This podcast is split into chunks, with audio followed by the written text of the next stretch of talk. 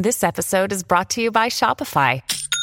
Forget the frustration of picking commerce platforms when you switch your business to Shopify, the global commerce platform that supercharges your selling wherever you sell. With Shopify, you'll harness the same intuitive features, trusted apps, and powerful analytics used by the world's leading brands. Sign up today for your $1 per month trial period at shopify.com slash tech, all lowercase. That's shopify.com slash tech.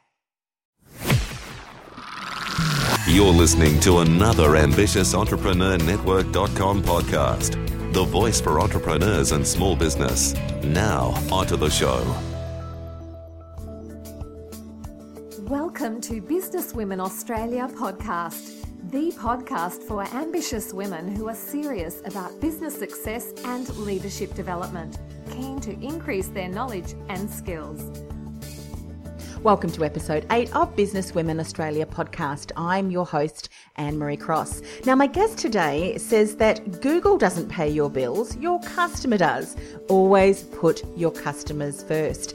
As a business owner, I wonder are you putting your customers first when it comes to your website? Joining me on today's show is Kathy Smith. She is the owner of Catco Enterprises and has been for the last 16 years, and she's an experienced web and graphic designer, and she knows how crucial it is to get your business in front of the right people, and these people can then become your customers.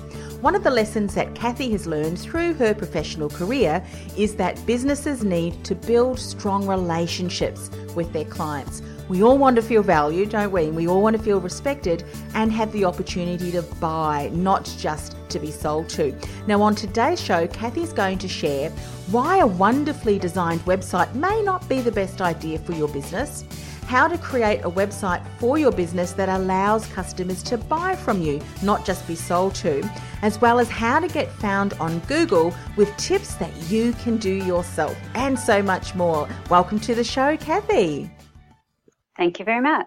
This is something that I know many business owners struggle with, you know, with all of the different tools, techniques, and noise that is being added constantly to the online world. It's getting increasingly difficult to know what to do and how to do it well so that we really do stand out from everyone else that is in our industry. So let's talk about our websites. When I find that I'm speaking to businesses, there's either two, two categories. One, they spend a lot of time time and energy on their website or they're not spending much time at all. So tell us, why does a wonderfully designed website, why may that not be the best idea for our business?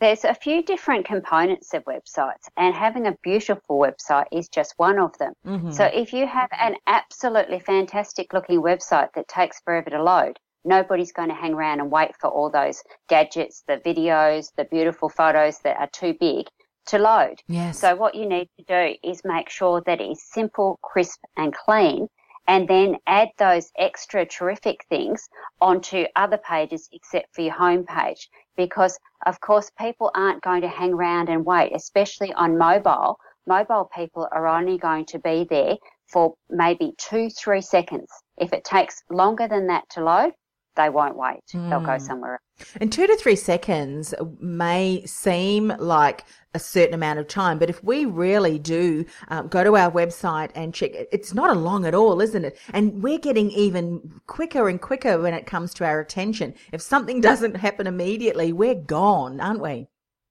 Absolutely. And with the, the millennials coming along, and having access to the smartphones forever, not just um, some of the other people that have got used to them. They want quick and they want it now. Yes. And if it takes too long to load, they'll just bounce back out and do another search. Mm. What are some other things? I mean, obviously, we don't want all of the bells and whistles on the front page because if we do take too long, we're going to be uh, we're going to lose the the attention of that uh, visitor. What are some other things that you see people are doing typically on their website that no, no, we really shouldn't be doing that anymore? They're talking far too much about themselves, booming up how fantastic their business is and everything about them, not what they can offer the customer. So on the homepage, we don't want to know about your corporate plan, your missions and all of that. Mm. People want to know if I've put in a search looking for a local plumber, have I come to a local plumber? Is that somewhere I can find a number, ring right now because I've got burst pipes everywhere. I don't want to be wading right through everything trying to find a phone number because I've got water running right through my house. Yes. So that really does going to determine, or it's really going to determine who our ideal client. In the in the example that you shared, someone needs a plumber immediately. Whereas if someone is maybe a leadership consultant or some service based provider, maybe the uh, potential client is going to take a little bit more time into research and see what information that uh, they need to have answered before they even then pick up the phone or email us. So it's going to depend on what sort of business you're in, what sort of product or services that you offer. Do you find that?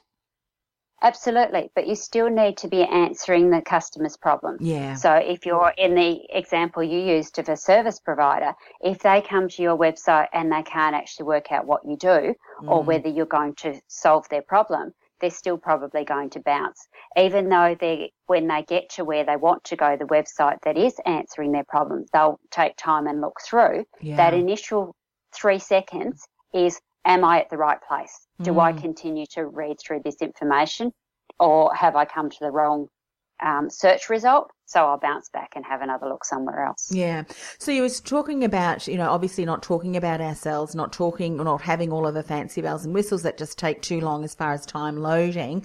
Do you also find then that some of the reasons why we're not having that information right there, where are you providing value and are you answering the problems that your ideal client is struggling with? Is that because we haven't f- spent too much time in really understanding who our ideal clients are and what they're going to be searching for? Or are there other reasons typically that uh, this information's not being the, the information we're sharing? Some of it is that we haven't really thought about what our clients are. Um, we're a fairly old business, so we've been thinking the same thing year after year, mm. and we haven't taken the time to revise our website or look at the marketing um, information we're putting out there. And the other reason is that um, it could be just a case of it just needs a, a, a brand new look at the information you're giving. So making sure that as the, the client base maybe shifts, you're moving um, to help those people and solve that problem. And if your business is evolving, then what you have on your website five years ago, three years ago, two years ago, six months ago may not be as relevant as it could be today. Yeah. And to give us a bit of an indication, we really need to look out for some of those indicators that hang on a minute, we need to go back and refresh our information. Changes in the industry, maybe even a bit of a downturn in the industry means that we really need to refresh and get really honed in on where we can support clients and what they're struggling with. Are there any other factors that you would say to your clients, look, if you haven't updated your website because of this, this and this, you really do need to go and spend time to get the information up to date and current? Yes, absolutely. Because what you'll find is the market will change. So you might have a, a new player come in and they've got a brand new website. Everything's really flash. They're putting in a lot of money to it. Mm. So that keyword that you used to rank for really well, so that the search word that you were putting in, you might have been at the top, but because you haven't been near your website for a while and other people have, then you're slipping down.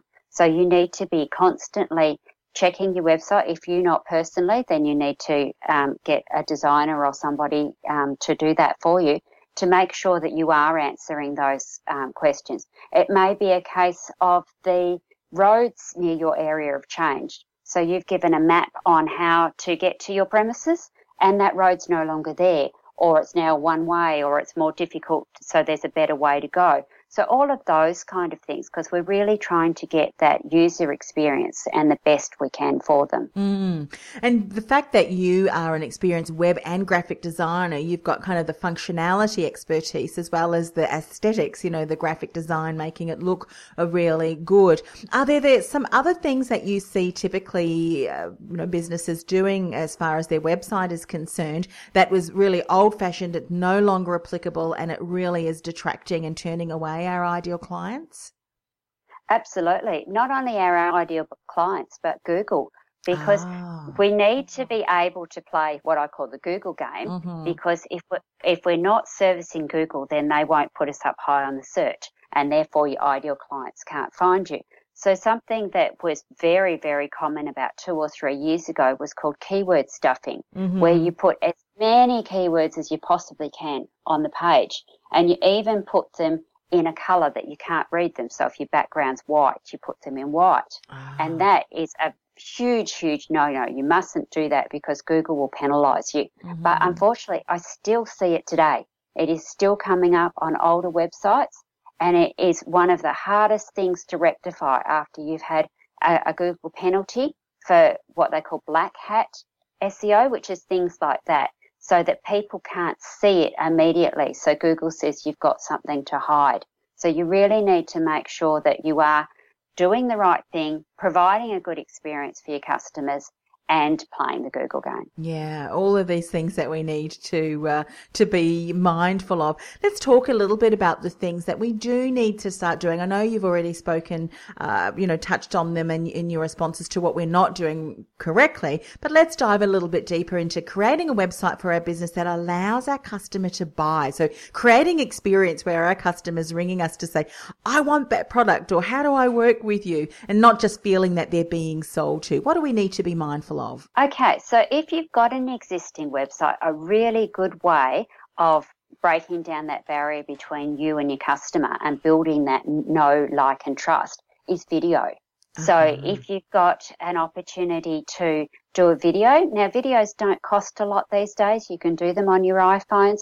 You can do them as a um, Facebook Live and then put it on your website that way. But if you can start answering common questions that you get asked all the time about your products on video, then people are going to get that idea of they know you, they like you, they trust you. So therefore they're more likely to buy from you. So you probably don't want to put that kind of information on your homepage, as we spoke about before about loading quickly, but you can certainly put it on a products page. So if you're, say, a swimming pool um, manufacturer and you've got a page all about your swimming pools and the features, and if you talk on that page on your video or even a podcast or audio, not quite as good as video, but it's still that connection. And that's what a lot of people are craving these days is that actual connection to know that there's somebody behind that website and you are a real person Do you say with with videos because I know that many people, our, our ideal clients as well, we can be a bit time poor. So is there a specific time frame that we're looking at? Look, don't have your video if you're answering a question longer than this amount of time. You just want to get really valuable, get straight into the the solution, and don't you know kind of drone on and on and on. Is there a relative time frame? Yes, Snappy is good. And that's why things like Instagram and Snapchat are doing very well because they've got really, really short. They're only 10 and 15 seconds. But if you're putting it on your own website, I'd say a maximum of two minutes, 30 seconds to a minute. Just get right to the point, ask the question, answer the question, and leave it at that. If it's something that's a bit more um, detailed, you could maybe have an introduction video to basically answer the question and then have a second video and say if you want more details we're going to explain it longer in another one and then that gives them an option to if they're interested to go on and and hear something that's a bit longer and a bit more detailed Yeah, fantastic. Good, uh, good response. So when we're looking then at creating a website for our business that really allows our customers to feel that we're creating an experience, that we're guiding them in the, the purchase cycle, so to speak, and not just being sold to, video is really good. Are there any other things we need to consider? clear pictures of your your products so um, you touched on the buying cycle so generally when people are buying they need to have between five and seven touch points before they're actually going to make a purchase. So they might have heard you from a referral, they might have seen some signage, a Facebook ad, your website, something like that. So by the time they get to the website, they've already made up their mind. So what they want to do is make sure that your product is going to solve their need, their problem. So if you've got really clear, crisp imagery, um, your photos, um, if it's a technical problem, um, maybe some technical specs. Um, if you were, say, buying a um, appliance, then you want to know the power ratings and that sort of thing. But remember, emotion sells. So if you've got a really good testimonial from somebody who's bought that particular kettle and it was just absolutely fantastic, um, and they've given you a testimonial, then that's definitely going to help the um, people in their choice on their buying cycle. Yeah. And you mentioned Instagram. I mean, Instagram, if we've got some pictures that we're sharing across to Instagram and, and, you know, they're, they're really showcasing our product in a way that it's being used, that kind of thing. It all helps, doesn't it? Because it continues to share that story and build that kind of desire almost in, in our ideal client that, hey, I want that. Uh, I know as women, for me particularly, if I see a product and it's beautifully laid out and this, you know, picture that just stands out, it almost inspires me to want to go out and get that, you know, and, and images can do that, can't they? Absolutely, because our brains process images 60,000 times quicker wow. than we do words. Hmm. So we immediately see it and make a decision. And Instagram is perfect because it sells that emotion. So uh, the catchphrase now is Instagram worthy. So if it's a beautifully laid out photo, it's selling that emotion. It's giving you, hey, that could be in my place. That would solve my problem. And it builds on that buyer's journey again, the different touch points. So that they see you in a few different lights, a few different areas. Mm. And then mm. also if their, if their friends have liked it and then that's almost a recommendation. Hey, look at this. It's absolutely gorgeous. You really do need to buy it. Yeah, I know um, that uh, many people, because of the fact that they have an iPhone and a lot of technologies at their fingertips, they we can tend to think, oh well, I'll do it myself.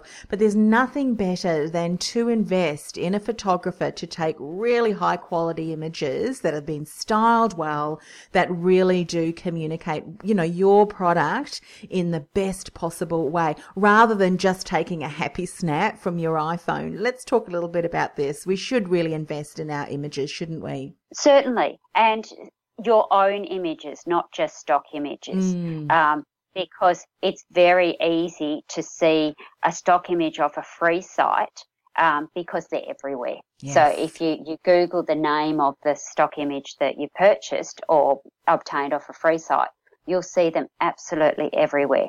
So with iPhones now, you can do really nice photos yourself as well. So for your website, I would say get the products done as professional. But unfortunately, that's going to add up for costs. So when you're trying to have your images and your message out there all the time, I'd use a combination of both. Mm. I'd use some professional ones and I'd also use some that your team has done or yourself. But just remember about the composure think about where you're putting those photos and what's in them. So you don't want just the happy snap where the teenage kid, kid has photobombed it. You want to actually spend some time and set those photos up really nicely and make sure they're good quality. So when you're putting them on your website, you're going to have to reduce the file size. But if the quality is not there to begin with, once you reduce it, it's just going to be worse. Mm. Whereas when you're putting them on Facebook and Instagram, you can put them up high res, full quality, full size. So that really can portray a really crisp, beautiful image of the product that you're trying to sell. Mm, fantastic. So we've got images and good quality images for sure on our website. What any other things that we need to be mindful of when we're creating our website?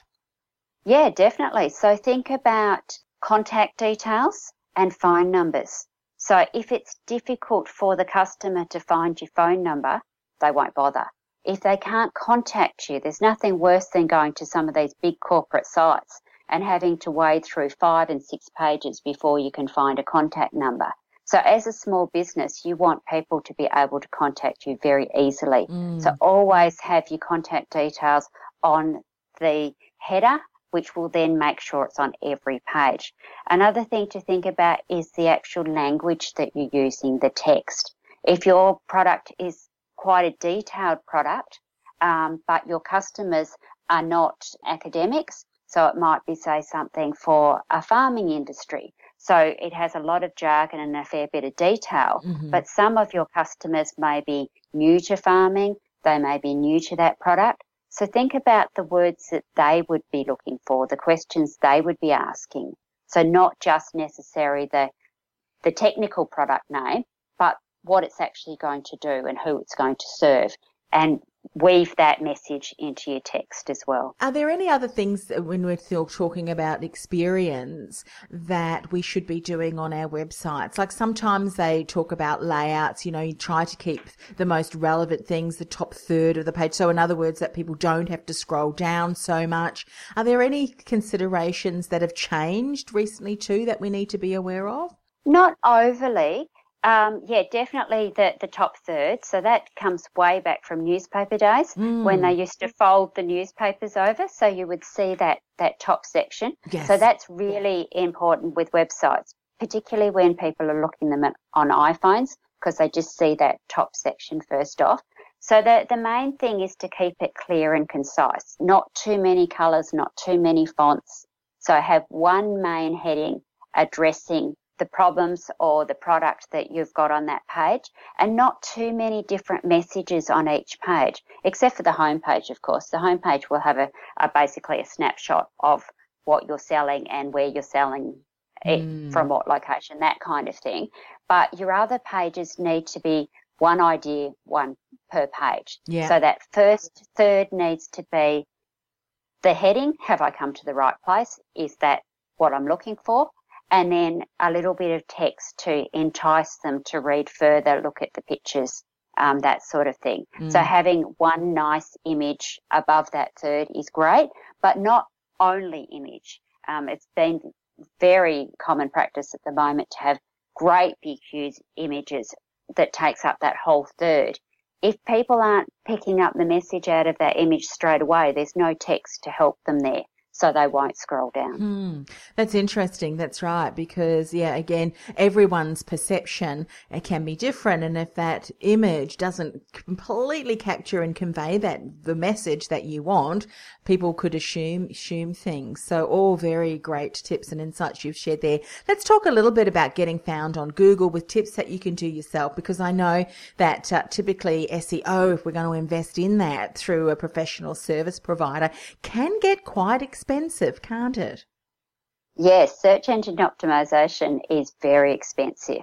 It's definitely a, a, necessary evil and we do need to do it, but there's lots of ways that you can make sure that your pages and website can be found. Now, if you're in a really highly competitive niche, so if you're in something where there's a lot of people in your area, then you're probably still going to need to invest in your SEO.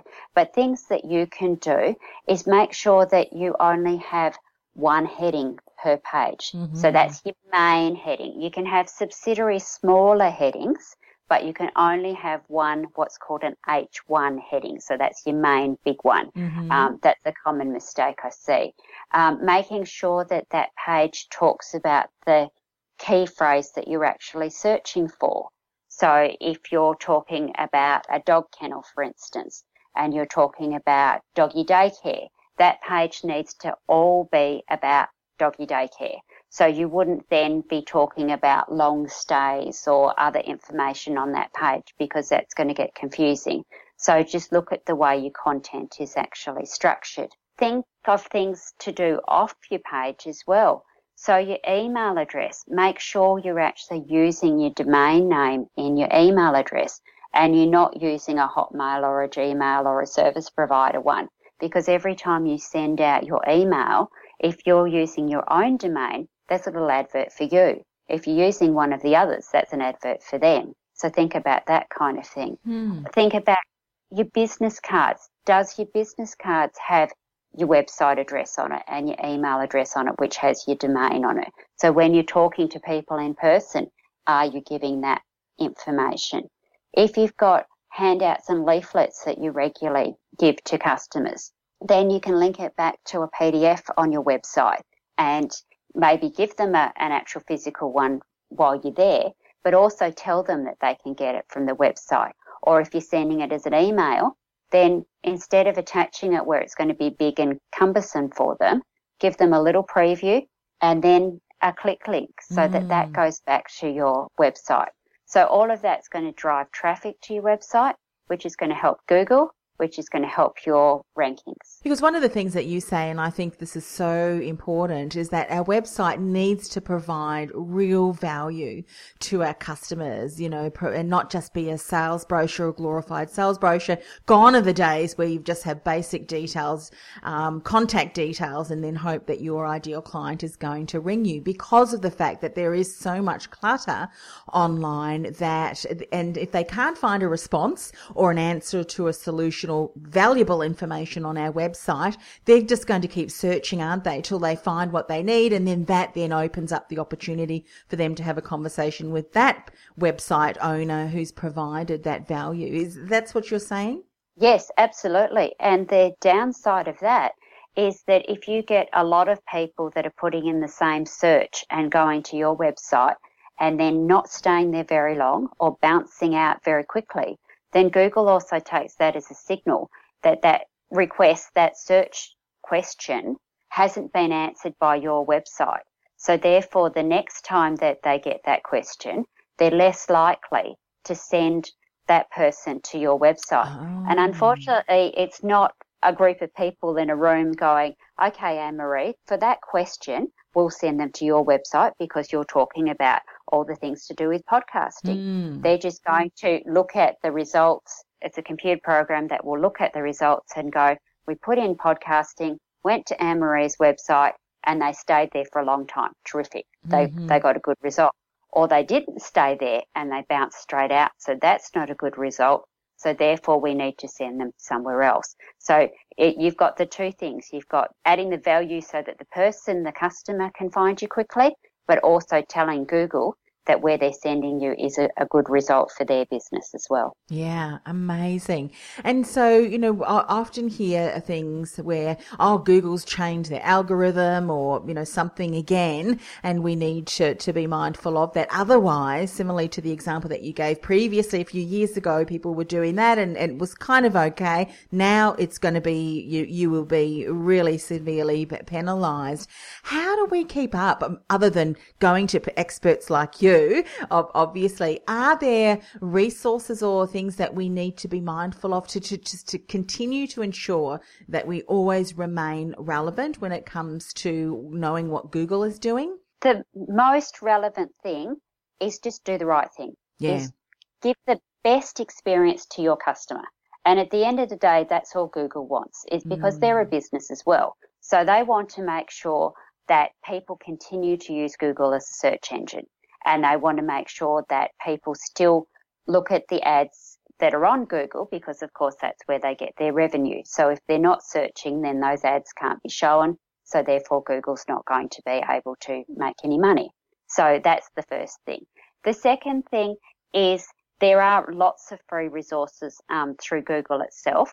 So if you're managing your own website, make sure you have Google Analytics and Google Webmaster Tools. Both are free if you just Google them, you'll get the links for those. And you can add those to um, your website. It's just a, a tiny um, little bit of code and there's step by step on how to do it. So don't be scared about that. Or you can, of course, get help from Google. You can actually mm-hmm. ring Google and talk to them takes a little while, and sometimes they don't ring you back quite so quickly.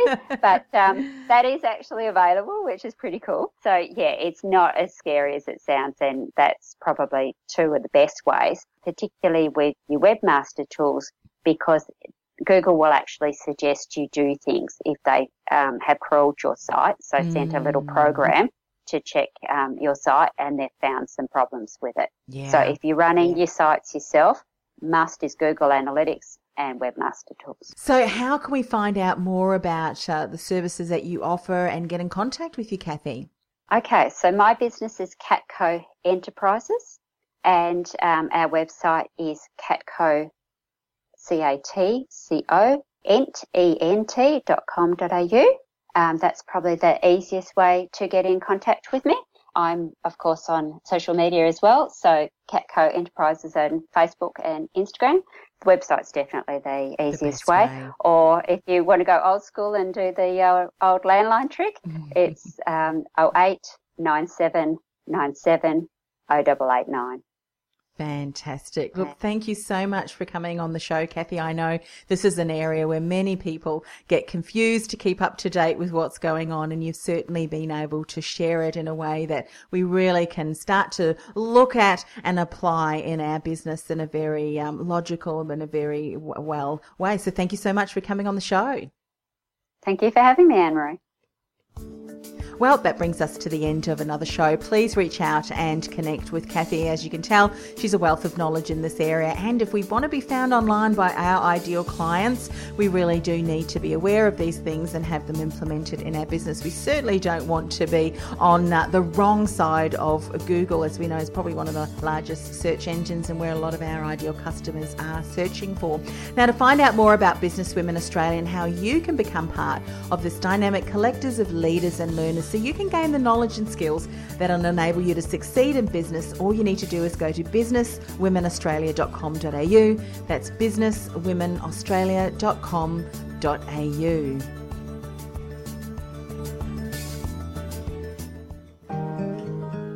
Hi, it's Anne Marie. Have you enjoyed listening to the show and have thought about creating your own podcast so you too can become an influential voice in your industry, but you just don't know where to start? I've created a special gift just for you. It's my free mini training, Podcasting with Purpose, where you'll learn what you need to do to stand out be heard, and influence your audience from your very first podcast. I'm also giving you my step by step podcast production workflow checklist, including the tools I use, as well as a checklist of no cost and low cost tools to get you started. To access, go to annemariecross.com forward slash mini training. That's annemariecross.com forward slash mini training.